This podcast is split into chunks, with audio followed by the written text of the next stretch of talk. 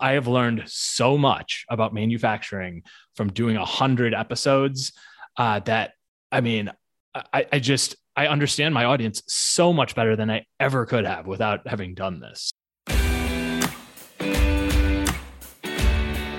Welcome to the Manufacturing Executive Podcast, where we explore the strategies and experiences that are driving mid sized manufacturers forward. Here, you'll discover new insights from passionate manufacturing leaders who have compelling stories to share about their successes and struggles. And you'll learn from B2B sales and marketing experts about how to apply actionable business development strategies inside your business. Let's get into the show.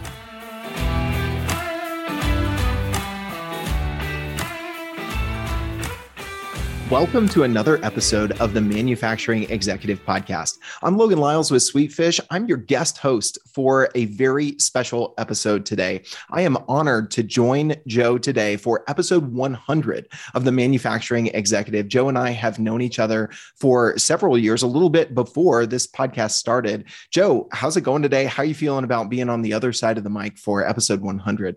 I'm a little nervous, honestly. It's I usually don't get nervous for my podcast episodes, but um, now that somebody's interviewing me, uh, but I'm also really excited. This is a really cool milestone. Um, I try not to brag much in my business, but I am going to brag about the fact that you know we're 100 episodes in and we haven't missed a week, and um, it's a it's a it's a cool milestone to hit, and, and I'm excited to be doing this with you. Is the I think literally the first person I talked to professionally in a serious way about launching a podcast. So it's kind of fun to come back full circle here.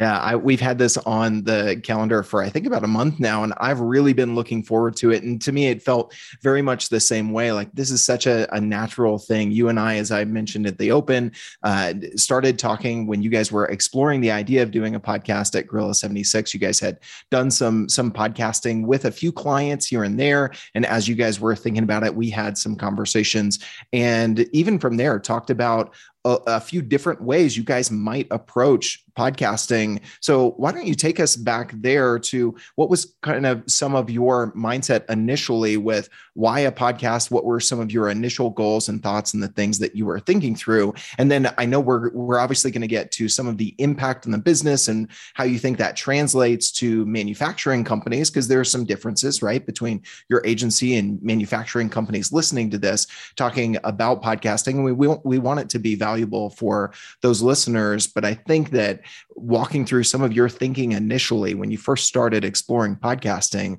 would really set the stage well.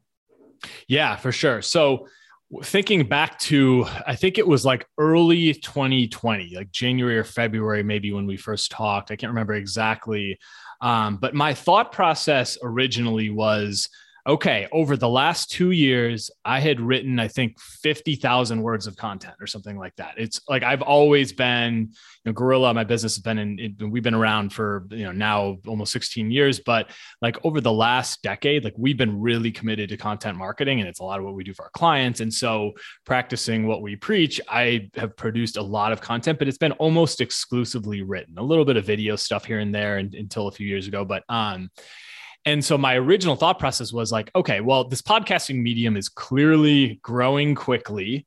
Um, I I've already got all this content. Like I've written all this stuff, and you know, at least the more recent stuff was you know, I felt pretty good about. And my my thought process originally was you know, it would be really cool if I could start translating this into another medium. And so I originally thought, okay, what if we, you know, what if we explored this podcasting thing and we, you know, picked out 10 topics and I envisioned kind of, you know, solo cast type of episodes at first. Um, with me just talking or or maybe you know some interviews with other marketing people and doing something that is really about uh, marketing advice for manufacturers and uh, and that's where my head was originally. And it was in my conversations with you guys, and frankly, probably what won me over when uh, to, to hire you guys at Sweetfish, who I have plenty of good things to say about, um, by the way. But uh, I remember talking to you and Dan Sanchez on your team, and you guys pushed me in the direction to not, instead of just doing more content like the written stuff I'm doing, where it's really my expertise for manufacturers,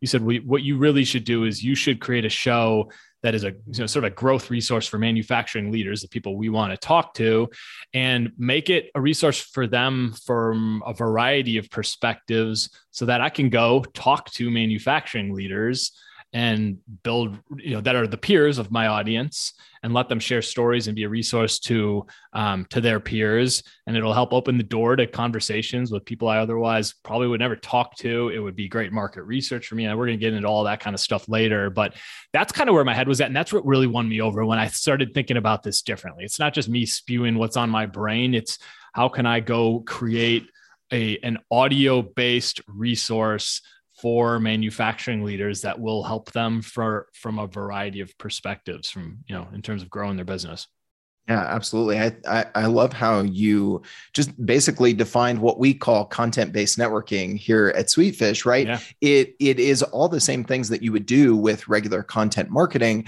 but in, it involves some networking and some relationship building, and it makes your content better in some ways, right? Because obviously, you guys have been working in the manufacturing space. You have a point of view. You've put out thought leadership in your written content in your blog, and you you mentioned you know, crazy amount of content content that you guys have created there. You can still do that in the podcast. I know you've woven in some solo episodes from your point of view. And I think that that is important with a podcast, but don't kind of step over the opportunity to feature the people in your market, right? Because it does two things it opens up those direct one to one relationships. So if you're a B2B brand, you're not trying to reach a, a massive audience like a Tim Ferriss or, or Gary Vee or someone like that. You have a, a narrow audience that still is sizable, right? But you know who those people are. You know what the titles are. You know what the company types are. You probably know what the company names are in a, in a lot of cases. And so if your podcast is both a mixture of your point of view and your thought leadership, as well as featuring people in the industry, then you get to go talk to those people in the industry and you're helping your listeners hear from people in the industry that they might not otherwise, especially over the last two years when there wasn't a lot of live events and conferences where they couldn't go and kind of rub shoulders and ask questions. What are you guys doing about this? I, I haven't done this. What do you think about this software p- platform? Right. You could be that facilitator. Right. So I, I love that you approached podcasting with both of those uh, things in mind. Let's talk a little bit about you know how you guys initially started to measure the impact. Like, hey, okay, we chose our strategy. We're podcasting. What are we measuring, and and what have been some of those measurements uh, as you look at hundred episodes in? What's been the financial impact for Gorilla Seventy Six? Yeah, for sure. So you know, I remember when we we kicked this thing off with you guys and we had sort of a kickoff call and you know one of your people sort of did a, a, an interview with me to to just figure out like what you know what are my goals? What am i trying to achieve here? And make sure you guys could do the best job you could serve in us as as our um, podcast producer. And i remember saying uh, specifically you know if if i don't if i can never tie a dollar of revenue to this i don't really care. Uh, my my purpose here is to further embed our company and me in the manufacturing sector to meet people that are going to be influential in my career and for my business. You know build those connections to have a, a source of content um, just another stream of content that we can use in our own marketing.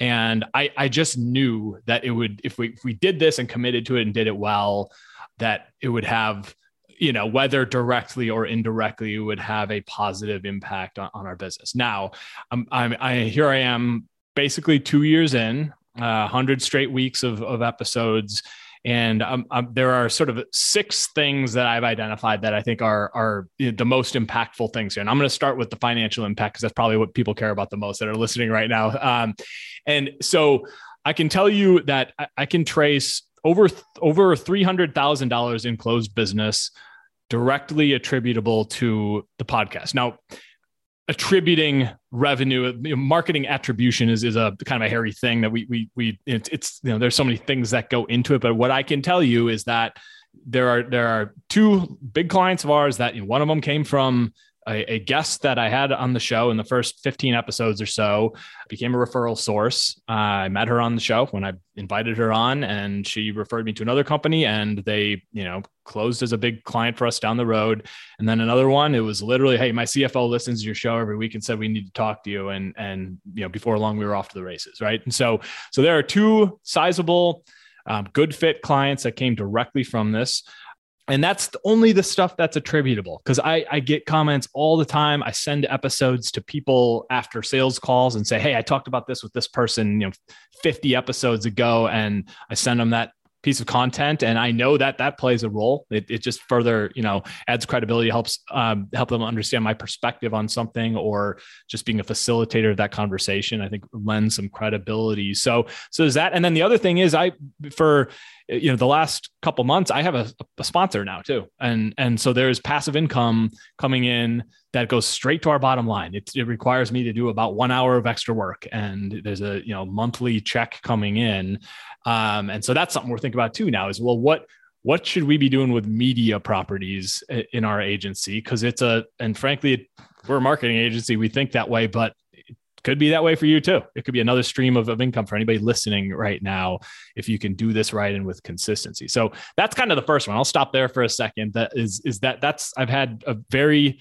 clear you know financial impact uh, directly attributable to this this show yeah. And going back to what we were saying earlier with the content based networking strategy, two of your most attributable deals coming from the podcast strategy one was the guest relationship, right? That led to a referral. And the other was a listener. So by taking this approach, you've actually been able to see both sides of the coin. Yep. Right. And I think that that's where in B2B, you have an opportunity to use a podcast with both of these uh, equally impactful uh, opportunities for financial impact from the podcast simultaneously, right? So let's give people a little bit of a taste. Give us just kind of the quick rundown. So the first was, you know, direct financial impact to, to revenue. What's two through six on the list before we dive into each one? Just give us the highlights of two through six, Joe. Yeah, totally. Okay. So number two, I have met people I would otherwise have never had the chance to meet. Um, so we'll get into that. Um, I have been able to position myself as a thought leader, not only in manufacturing marketing, but in the manufacturing sector. I can kind of unpack that one for you a bit, which that's an un- unexpected uh, impact of this, honestly. And I still have some imposter syndrome around that. We'll, we can talk about that too, but we all uh, do, buddy. so the fourth one is it's fueled my content program. Um, we've been good at content. We've committed to content, you know, for many years, but this is just taking it up another level and got us thinking differently too about what we should be doing with our content. And then, so that's for number five, uh, humanization of our brand. It's one thing to have a lot of written content where it's words on a screen. It's another thing to have a face and a voice that people can connect with. And so that's five. And then the sixth one, which honestly may be my favorite, is the market research. It's been just I have learned so much about manufacturing from doing a hundred episodes uh, that I mean, I, I just I understand my audience so much better than I ever could have without having done this. So those are those are the six. Yeah you know, and that I think contributes to number three, you actually being able to become a thought leader in the manufacturing space, a level up from manufacturing marketing. It has impact on the rest of your content. Yep. So that impacts number four on the list. Um, and, it, and it also helps you create more content and is probably leading to some deal acceleration, right? Because you understand uh, your customers better. That's changing your marketing copy on the website. It's changing the way sales calls are held. So it, we definitely will spend some some time on that one. Let's talk about number two, and that is the networking aspect, right? Yeah. So a lot of our customers in B2B, they they like this idea of content-based networking, but they say, hey, you know, I don't know if people are going to say yes to being on a podcast. You have, you know, being co-founder of Gorilla 76 and and run a lot of the business development over the years. What can you say about your experience in, hey, I approach a prospect um, with just an opportunity to talk about doing business with with you know a soft pitch or a hard pitch, whatever the case is, a pitch versus a podcast invitation. What's been your experience when you change the ask how you were able to get in front of your buyer persona uh, by asking them to be a guest on the podcast versus just reaching out even if it is value based asking them to have a sales conversation more or less. Yeah it's night and day. It, it really is. It's i mean what manufacturing ceo wants to get on the phone with a guy who he's never heard of or met uh, who runs a marketing agency to see if I can have 30 or 45 minutes of his or her time, right? Not going to happen. Um, and and honestly, it was never our approach anyway. We were never big, you know, cold callers or like, you know, hard emailers trying to get, you know, it was always, we've always taken sort of a content based approach and try to create value and earn those conversations. But now it's different, right? I, I say, it's it's really just, and I don't go in there thinking, "Oh, I'm going to lure this person, but I'm going to get them on my podcast and I'm going to sell them something." Right? I've never taken that approach. In fact, I never, not even once, have I tried to follow up a podcast conversation with a sales call. Not once have I prompted that. It has been prompted by them to me, but I've never prompted it, and because I don't need to. It's just the beauty of this is you know identifying people who are leaders in, in the manufacturing industry and and some of those people are you know leaders of companies we would probably do really good business with frankly. But you put the spotlight on them. Um, you have them tell their story. You have them you know talk through challenges that you know supply chain labor things that the whole manufacturing sector is dealing with right now and giving their perspective on it because you know their success or their struggles and how they've worked through some of that stuff. And and the one of the biggest surprises to me because I, w- I was a little bit hesitant at first like you know, you said it earlier. Who, who's going to want to talk to me, right? It's like people, almost nobody says no. I've had less than 10 people in two years that I've reached out to that either didn't respond or said, no, I don't think I'm interested. And usually when they're not interested is because they just are really uncomfortable with the idea of being on a podcast. It's not because it's like, I, who, who are you? Yeah. You're going to have some of that naturally. Yeah. Yeah. Yeah. People, people are, excited, frankly, because they're like, "Wow, you want to spotlight me? That's that's really cool. I'd, I'd love to. I it's a little out of my you know out of my wheelhouse. I haven't done that kind of thing before, but I'm open to it. And then you know I coach them through it a little bit, and we develop a perspective ahead of time and some talking points, and they're real comfortable by the time they're on camera. So I think you know, kind of the point here is, and and actually, I want to say one more thing about this. I have um, met not only through the people that I've had on my show, but when they go out and share the content that we produce, it reaches their network and then people start following me on linkedin. Like linkedin and, pod, and the podcast play so nicely together. Like it just creates a snowball effect when you're pulling pieces out of your podcast you're sharing it there and you get more listeners that way. And so I've been invited into manufacture like groups. I you, know, you hear the term dark social and like the the you know little industry groups or or just small communities that happen in a LinkedIn group, for example. And like I'm in a few of those with people who are like hard hitters in the manufacturing space, and they've invited me in because they they like my perspective on on things. Um, and so again, through that, I'm meeting people I never would have met because I'm being invited to things because I'm positioned as you know uh, someone who's who's side by side with other manufacturing leaders. Yeah, and that's kind of the perfect segue from two to three. So, one, we talked about the financial impact. Two, we talked about the networking impact. Three, the halo effect on on you and the brand. And you mentioned this before that you were surprised that you've got some imposter syndrome. I feel you there about being a seen as a thought leader in the manufacturing sector. And if we tie this back to something you you said at the very beginning, initially when you were thinking about a podcast, you were thinking kind of the way you guys do blogging, right? Let's let's share our point of view and we'll develop our thought leadership that way and we'll give people an audio way to listen to our thought leadership instead of a, a written form so how do you think the process of interviewing people in the market rather than only doing solo episodes. You still do that. So I, I want to hear how that plays in. But how do you think that shift actually led to you being viewed as a thought leader versus what some people would think hey i want to be a thought leader. I'm going to share my perspective and and i'm just going to continue to blast that and then people will see me as a thought leader. I don't think we need to say don't call yourself a thought leader either way but two paths interviewing people in the market and being that host or just sharing your perspective. Why did the former actually lead to thought leadership do you think yeah, that's that's a good that's a good question. And you know, I, I am I'll be the first to tell you I am not an engineer by trade. I was never a machinist. I was never a welder. I like I did not come from manufacturing. I came I went to school for marketing and design, frankly, like graphic design, and and and found my way into the manufacturing sector. And so, you know, and then you know, after a decade of working with manufacturers, like you know, I, I understand that, I understand the sector. I understand, you know, sort of how companies buy and and um, certain intricacies just from having worked with so many companies like that. But I am not a manufacturing person. Like I, that's that's the reality. And so I never would have thought that like this this point is probably the most surprising one to me of all.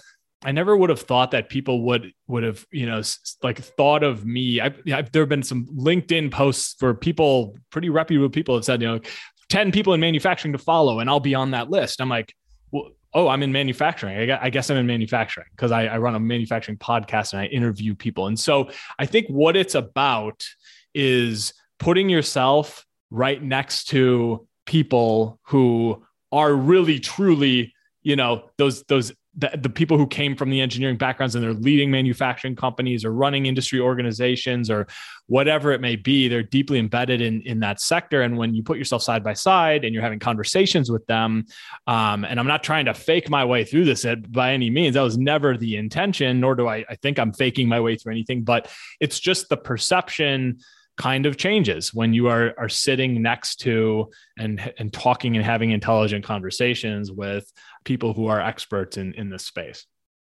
absolutely. James talks about it in his in his book mm-hmm. uh, the the oprah effect right? Uh, oprah shines the spotlight on her guests and she has for years. And you you use that same phrase shine the spotlight on the guest and then that halo of of the spotlight kind of gets to you as the host. Like oh it's Joe who's bringing me this knowledge, even though it's not coming from his mouth. It's kind of like you know the the host of the party, uh, right? That you're tying everything back to back to that host or that person who introduces you to someone else, right? That that person that you get introduced to, like, oh yeah, this this was great. I hired them, or you know, uh, we became a customer of theirs. But the person that introduced you, there's always that affinity towards them because they made that connection, and that's kind of what you do as as the podcast host you mentioned something earlier about fueling your content program, Joe, and you know that was interesting to me because you mentioned at the open how much content you guys have produced over the years, even before you had a podcast.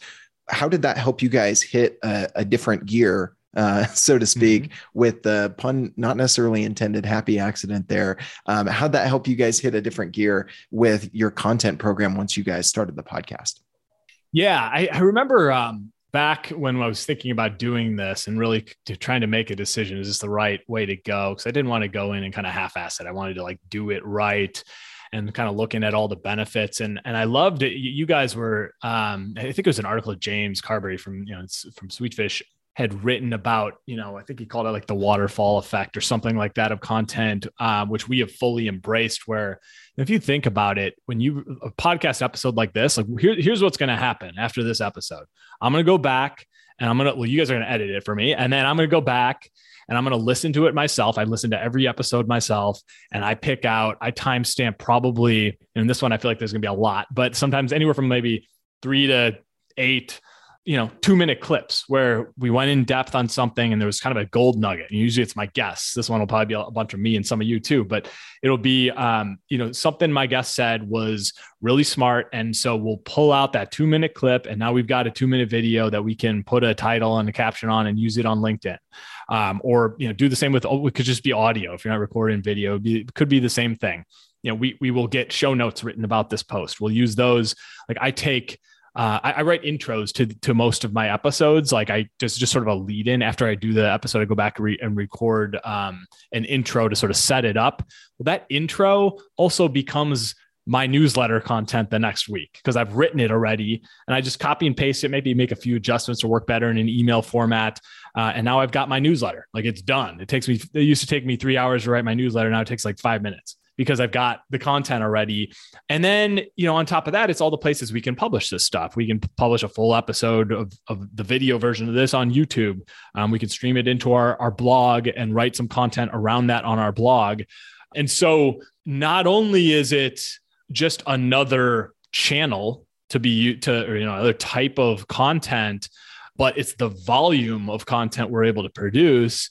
And I think anybody, I think you're a believer in this too, but you know, I mean, I, I, think content quality is is most important, but I also think content volume should not be underestimated because when you can consistently have something to publish, some major piece of content you could publish every week and a whole bunch of micro pieces of content you could publish almost daily, the snowball effect of your your followers and your and your viewership of videos and your you know readership of written content it just grows and it snowballs. And if it's targeted and it's at the right people all the other marketing KPIs that fall out of that, including engagement and including traffic to your website and leads you generate and business you quote from that, like all this stuff just trickles down. So that's kind of the the point here is it's giving me a consistent when I know every week I'm publishing a podcast episode, all those other things are going to fall right out of it too. So I am never I never have a shortage of content to publish.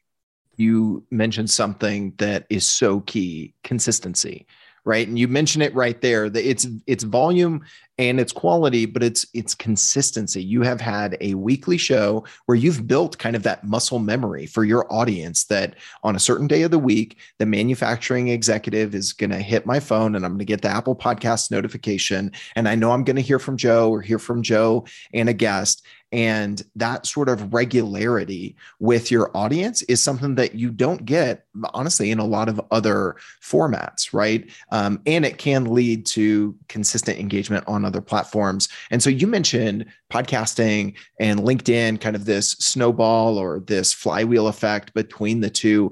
Would you say that that's really been the area where you've been able to humanize the brand with, let's say, the video content you guys have been creating with the micro video clips? for LinkedIn to, as you say, humanize the brand a bit?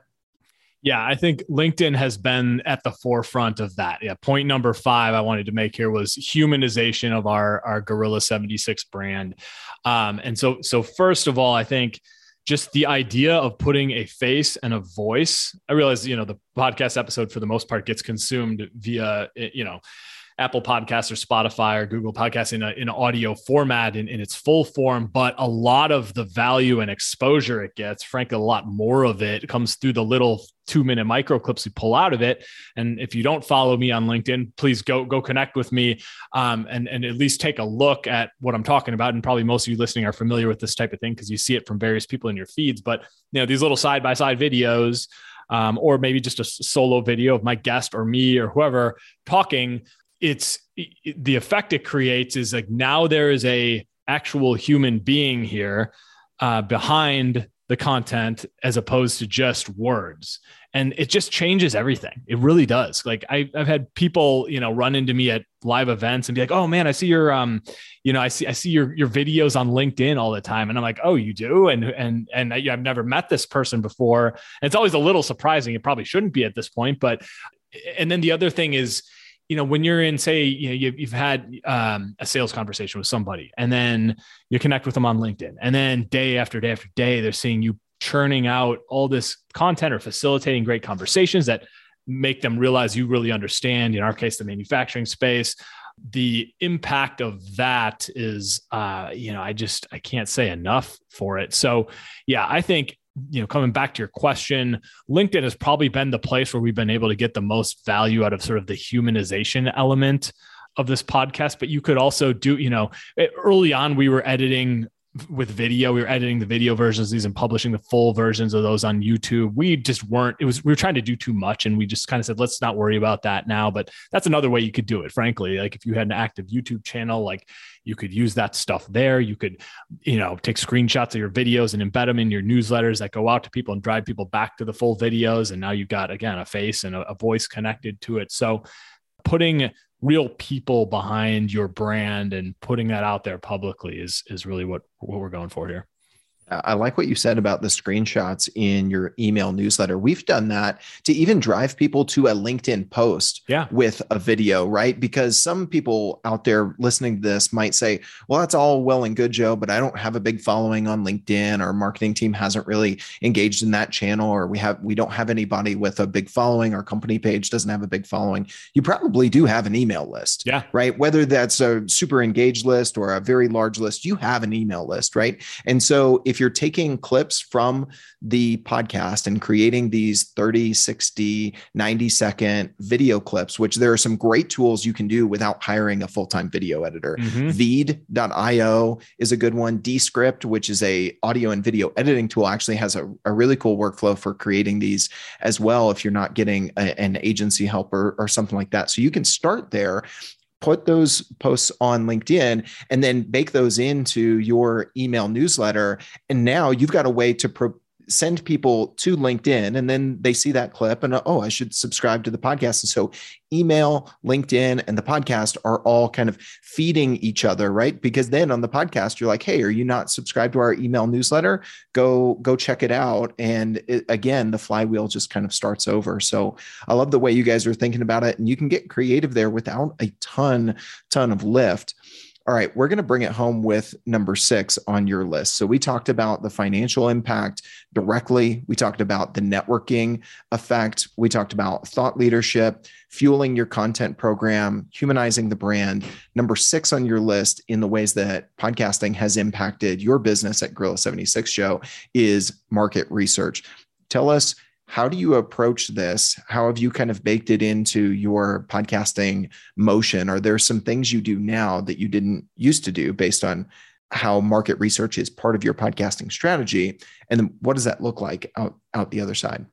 Yeah, and I want to hear your take on this in a second too, Logan, because I know you guys have done some some things that are a little more structured than we have, and I, I think are really good ideas too in terms of making your podcast into market research my the reason I saved it for last and um and my perspective on it, it it's it wasn't even intentional, honestly. I mean, it kind of was. Like I knew I would learn, but it's as far as its impact, I couldn't have really guessed how how much more informed this whole process would just naturally make me by just literally having these conversations. You know, 100 episodes in, I think I've done like five or six solo casts with just myself.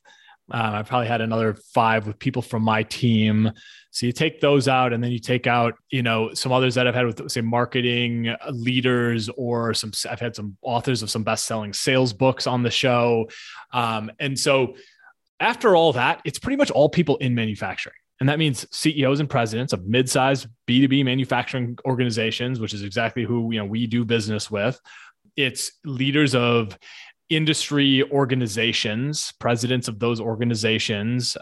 It is it's been private equity people who whose portfolios are made up of manufacturers and have dealt with M&As and building up teams and and things like that. It's been, you know, people from technology companies, industry 4.0, robotic systems integrators, AI companies that are working inside of manufacturing and are on sort of the cutting edge of everything that's happening on the technology front, which is just crazy right now in, in the manufacturing sector. And so when I am every single week having a conversation with another person who is an expert in something related to any of this, just think about how much you, I, I pro, how much I've learned. Just 40, you know, 30, 45 minute conversations every single week. I mean, everything I've learned about, you know, this, all the issues in the supply chain and labor and the great resignation and, you know, what's happening in robotics and like, you know machine analytics through and, and, you know it's it's like every all this stuff that is just what the manufacturing sector cares about right now. I'm talking to like the leaders in this space and just learning a ton. And so you think about not only how smart that makes me and how interest or I don't know how smart it makes me, but like how much smarter it makes me in in the context of all this and the things that I can then bring back into conversations, like when I'm on a sales call and somebody says, Hey, you know, something we're dealing with right now, which maybe you've heard about a little bit, is like it's really hard to hire uh, front frontline workers. I'm like, yeah, I've had about 50 conversations with people about that topic, and and here's what I'm seeing, and like now I'm actually makes a big difference. Yeah, that changes the tone of your sales conversations, doesn't it? Totally because they say, okay, you get clearly you get me. You clearly you've talked to people who understand this problem, and sometimes I'm even bringing insights back to them that aren't my own, but it's things that I have heard. It's all the trends and patterns that I've gathered because I've talked to 50 other people who are experiencing the same thing they have. And so that's a really cool thing too. When I can get off a sales call and feel like I just helped them figure, you know, maybe not figure something out, but like I gave them some unique perspectives that maybe they hadn't considered yet. So all of the knowledge I've gained is is really my favorite part. It's like I it like I want to laugh when I think about it. I'm like this is so cool to think how much how much better I am at my job now just from having done this for 2 years. Yeah, absolutely. I mean, it's just it's just baked in. You're getting you know that you should be doing these things that over time you lose touch with your customers. You are are not having your finger on the pulse of how they're saying things, what words they're using, and it impacts so many things. Your your marketing copy. I mean, I think the authority that it gives you on those sales conversations. I've seen that where it's just changed the tone of the conversation. And like you said, even though they're not your direct insights, you're the one who's sharing it right? Yep. And you are you're going to get the credit, right? Even if you cite your source. I was talking to this, da, da, da. but then they also see that, oh, Joe talks to manufacturing executives even when he's not pitching them on Gorilla 76 services, right? And so it also sh- yeah. shows that you are genuinely interested in helping people like them in their industry, which also changes the tone of the sales conversation because they see you as more authoritative, they see you as having more knowledge, mm-hmm. they see you as more helpful, and those are all things that help your brand. 100%. I love it, man. Well, uh, you want to, you said you had a question for me about uh, maybe how to approach market research with the podcast to put some more structure to it, right? Yeah, please. Cause I know I've heard a little bit from you guys about, um, you know, how you've, I think you've started taking that to another level or maybe formalizing it a little bit more, if I remember correctly. So I'd be curious to hear your, your take on that market research side of things. Yeah. So I think that, you know, as you said, Joe, you're just naturally going to get market research if you're yeah. doing this, right? Mm-hmm. I think there are two next steps you could take. One kind of uh, crawl and then, and then number two would be maybe walk and then i don't know what run would look like. Uh, actually i have an idea. So number one that kind of the crawl approach i've seen this. If you are listening to this and you're you're in you're a leader over sales, marketing, or customer service, customer support, any customer facing role, I'd highly suggest checking out the customer experience podcast with Ethan Beute from BombBomb. And he, there's a good example in his show where he bookends every episode with a standard question. The show is about customer experience. So he opens it up with his guest What's your definition of customer experience? Right. And then he closes with a few questions uh, around giving shout outs. What's a company or a brand that's doing customer experience well and who is a person who's have a positive impact on your career. And he ties I, two of those recurring questions to the theme of the show, customer experience. And the third one he ties to a core value uh, at his company, BombBomb, uh, in giving a shout out to someone who's had a positive impact because they really value relationships as one of their core values at BombBomb. And so just by asking those repeated questions in the interview, bookending around it, one, it gives you a little bit more of, oh, I know what to expect from this podcast. But also now Ethan has been doing his show for uh, over 100 episodes as well. He has that same question answered by people in that space, right? Now you can do some stuff with that. You can create a roundup blog post where everybody answers it. You can create a YouTube playlist where everybody is defining that and you clip out the answer to that one question, right? And so you can identify some trends in that. So that would be my first recommendation. Take one, two, or three recurring questions and just bake them into your interview at the beginning, at the end, somewhere in the middle, doesn't really matter. So that would be kind of your first crawl into market research beyond just pick up what you pick up. Uh, the walk would be a strategy I've seen a lot of YouTubers use uh, to drive people to like their paid community or their Patreon or a paid newsletter or something like that. Say, you know, you're finishing up an interview and tell your listeners, hey, uh, Joe and I are going to hang on for five more minutes. I'm going to ask him our fast five questions. Um, that's not going to be part of this episode, but if you are subscribed to the email newsletter for the manufacturing executive, we're going to take that conversation and do a write up so you can hear Joe's questions to our fast five. One one of those is da da da da da. go here and check out the newsletter. And so, going back to what we were talking about before, um, this allows you for the podcast to feed email and then the email to feed the podcast. Plus, if you're asking five recurring questions of your guests in your market, you're going to start to identify some trends. So it kind of has double effect trend identification as well as promoting another channel in a way that's not like, hey, sign up for our email so we can tell you every time a new podcast drops. That's not super valuable right? But it it has premium content that they're not getting from the podcast. And then i would think the the run approach would be similar to probably what you guys have done in some of your more longer form written content at gorilla 76 if you have done 100 episodes, heck, even if you've done 25 episodes and you've asked your guests one to five recurring questions, you have enough for a market research report, usually. Yeah. Right. Without sending out, out a bunch of emails, developing a survey, getting people to fill that out, sending gift cards, all that sort of stuff. It's just baked into what you're already doing. And now each quarter, you can do a quarterly report that people start to get used to. You can promote that on the podcast, you can promote, promote it via email.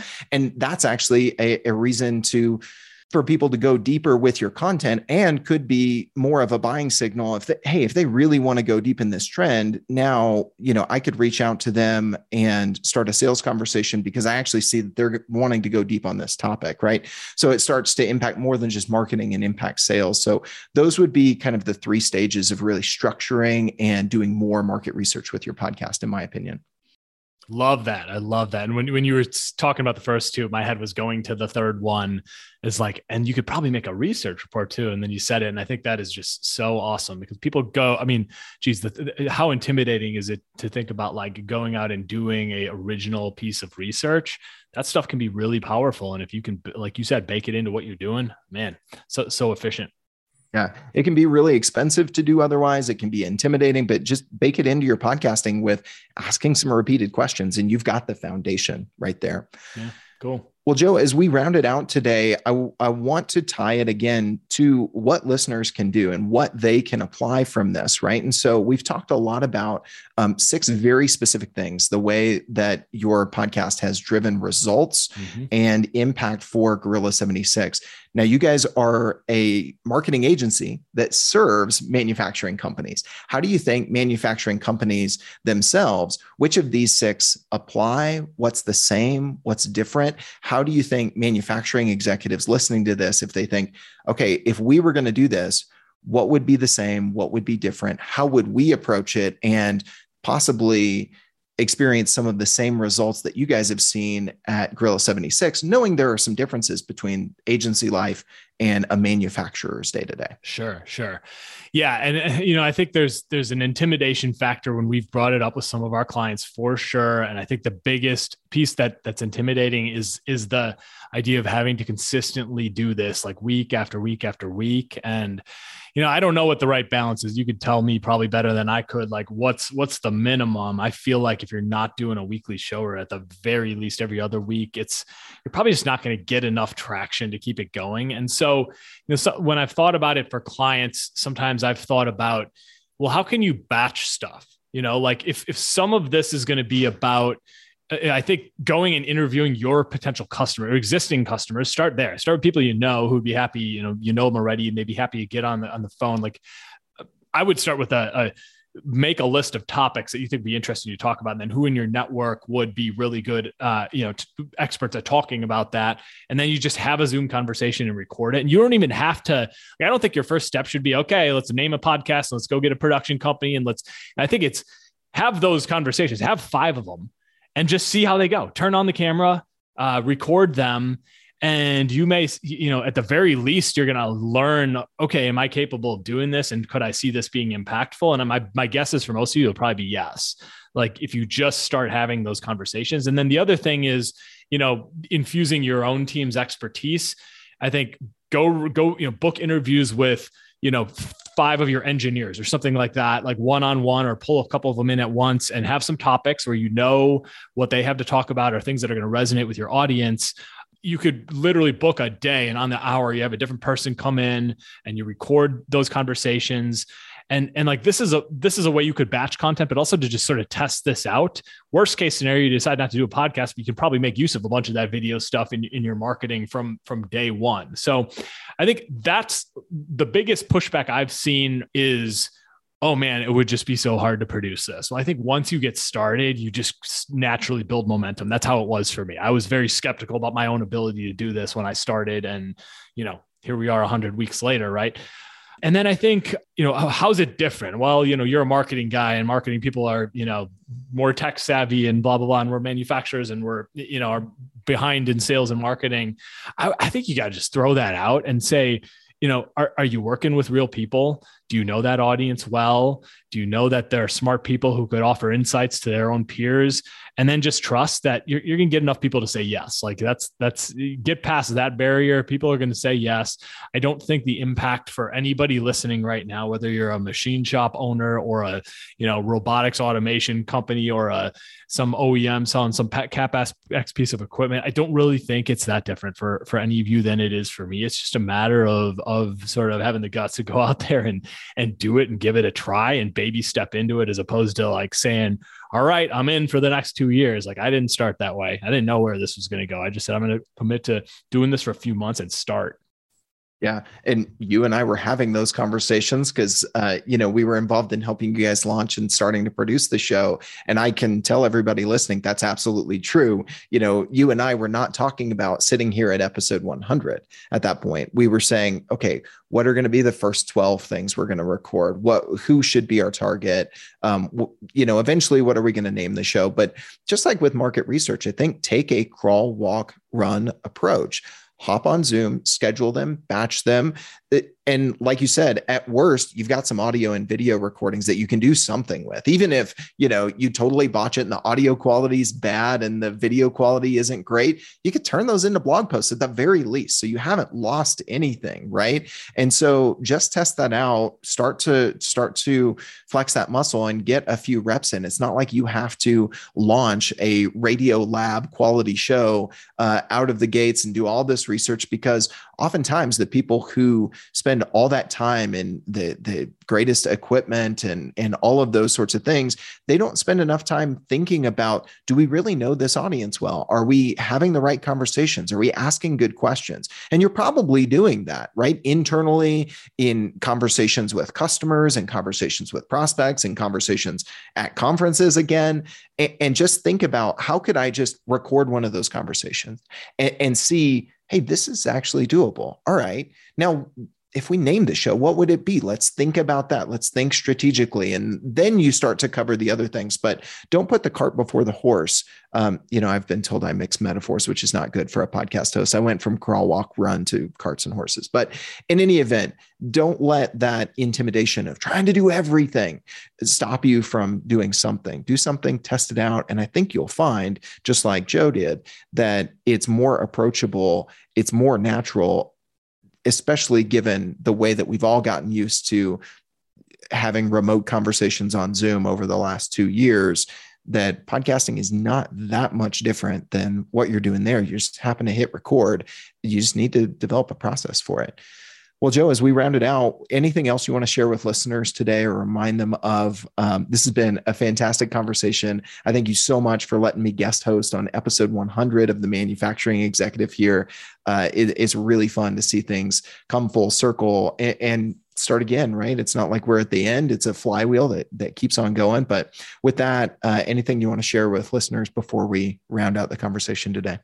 Yeah, I mean, last thing I want to say. Well, first of all, thanks to you, Logan. Thanks for you know pushing me off the ledge here from day one. And um and I, I appreciate that. And James Carbary's book uh was you know content based networking was a um a, really big influence on me too. So thanks to you guys. And and i also just kind of want to thank all all the guests i've had everybody who's been a listener. I, I really couldn't have imagined that two years into this, A, I'd still be doing it, that I would be able to talk about these six different ways it's had a major impact on our business and that you know we'd actually have a consistent listenership so it's it's just been such a positive experience i'm thankful to everybody who's who's been a part of it and i'm, I'm looking forward to the next 100 Awesome, man. Well, thank you so much again for having me on. Everybody, that wraps it up for this episode of The Manufacturing Executive. Thank you so much for listening. Joe, thanks again for having me on as a guest host. I really appreciate it, man. My pleasure.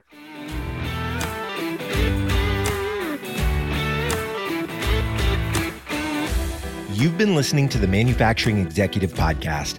To ensure that you never miss an episode, subscribe to the show in your favorite podcast player. If you'd like to learn more about industrial marketing and sales strategy, you'll find an ever expanding collection of articles, videos, guides, and tools specifically for B2B manufacturers at gorilla76.com slash learn. Thank you so much for listening. Until next time.